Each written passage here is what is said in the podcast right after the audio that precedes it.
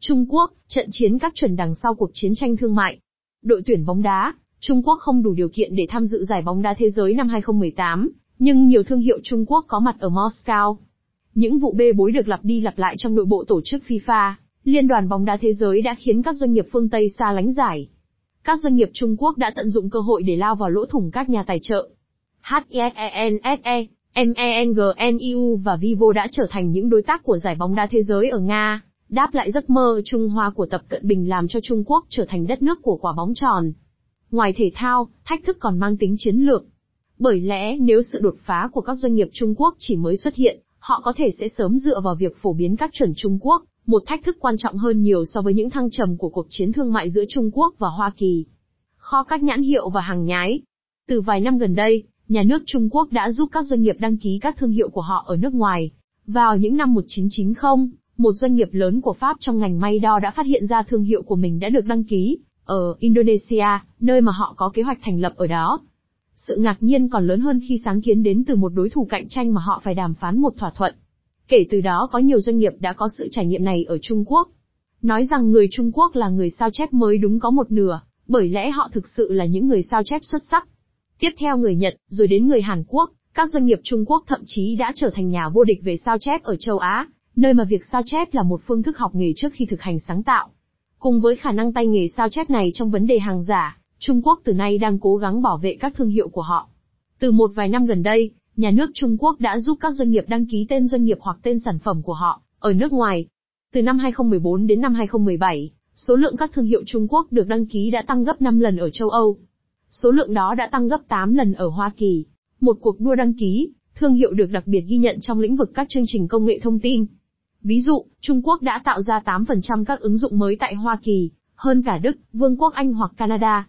Cuộc đua các bằng sáng chế, trong khi Trung Quốc là cường quốc sản xuất lớn nhất thế giới, điều nghịch lý là chỉ có hai thương hiệu Trung Quốc, Huawei và Lenovo nằm trong top 100 thương hiệu hàng đầu, trong khi có đến 3 thương hiệu Hàn Quốc và 6 thương hiệu Nhật Bản. Điểm yếu này có thể được giải thích bởi việc Trung Quốc thâm nhập trễ vào quá trình toàn cầu hóa. Trái ngược với các doanh nghiệp Nhật Bản và Hàn Quốc vốn đã xuất khẩu từ đầu những năm 1960 qua việc phô trương các hoạt động của họ, Trung Quốc và các nước Đông Nam Á xuất khẩu với tư cách là những nhà thầu phụ trong các chuỗi giá trị. Tuy nhiên, đối với các bằng sáng chế, cuộc đua đã bắt đầu khá tốt. Phải nói rằng sự tiến bộ công nghệ của Trung Quốc là ngoạn mục. Lò phản ứng hạt nhân thế hệ thứ ba ở TISHAN đã đi vào hoạt động, trong khi lò phản ứng hạt nhân EPR, lò nước áp lực cải tiến tiêu chuẩn châu Âu, ở châu Âu còn đang dẫm chân tại chỗ và vẫn còn đang trong quá trình xây dựng.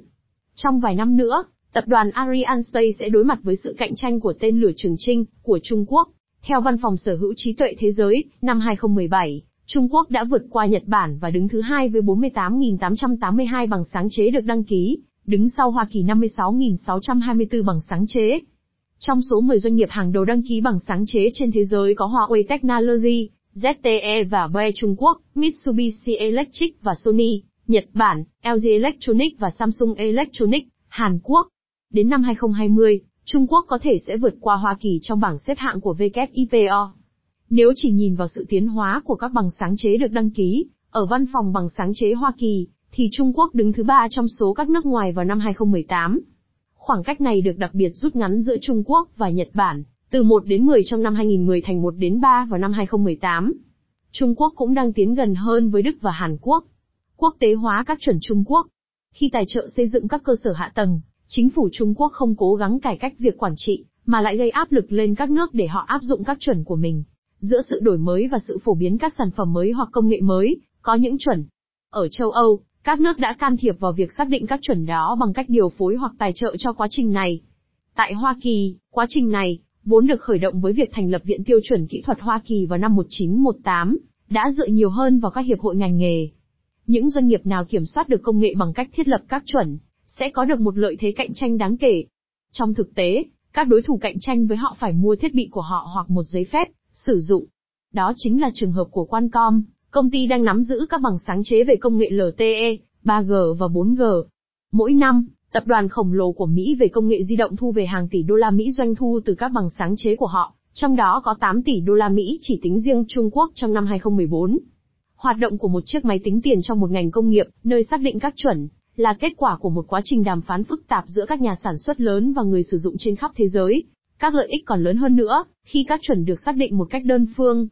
Kể từ khi áp dụng một luật mới về chuẩn mực, Trung Quốc đã tiến từ một phương thức xác định, các chuẩn được nhà nước kiểm soát thành một hệ thống, các chuẩn dựa nhiều hơn vào các hiệp hội ngành nghề.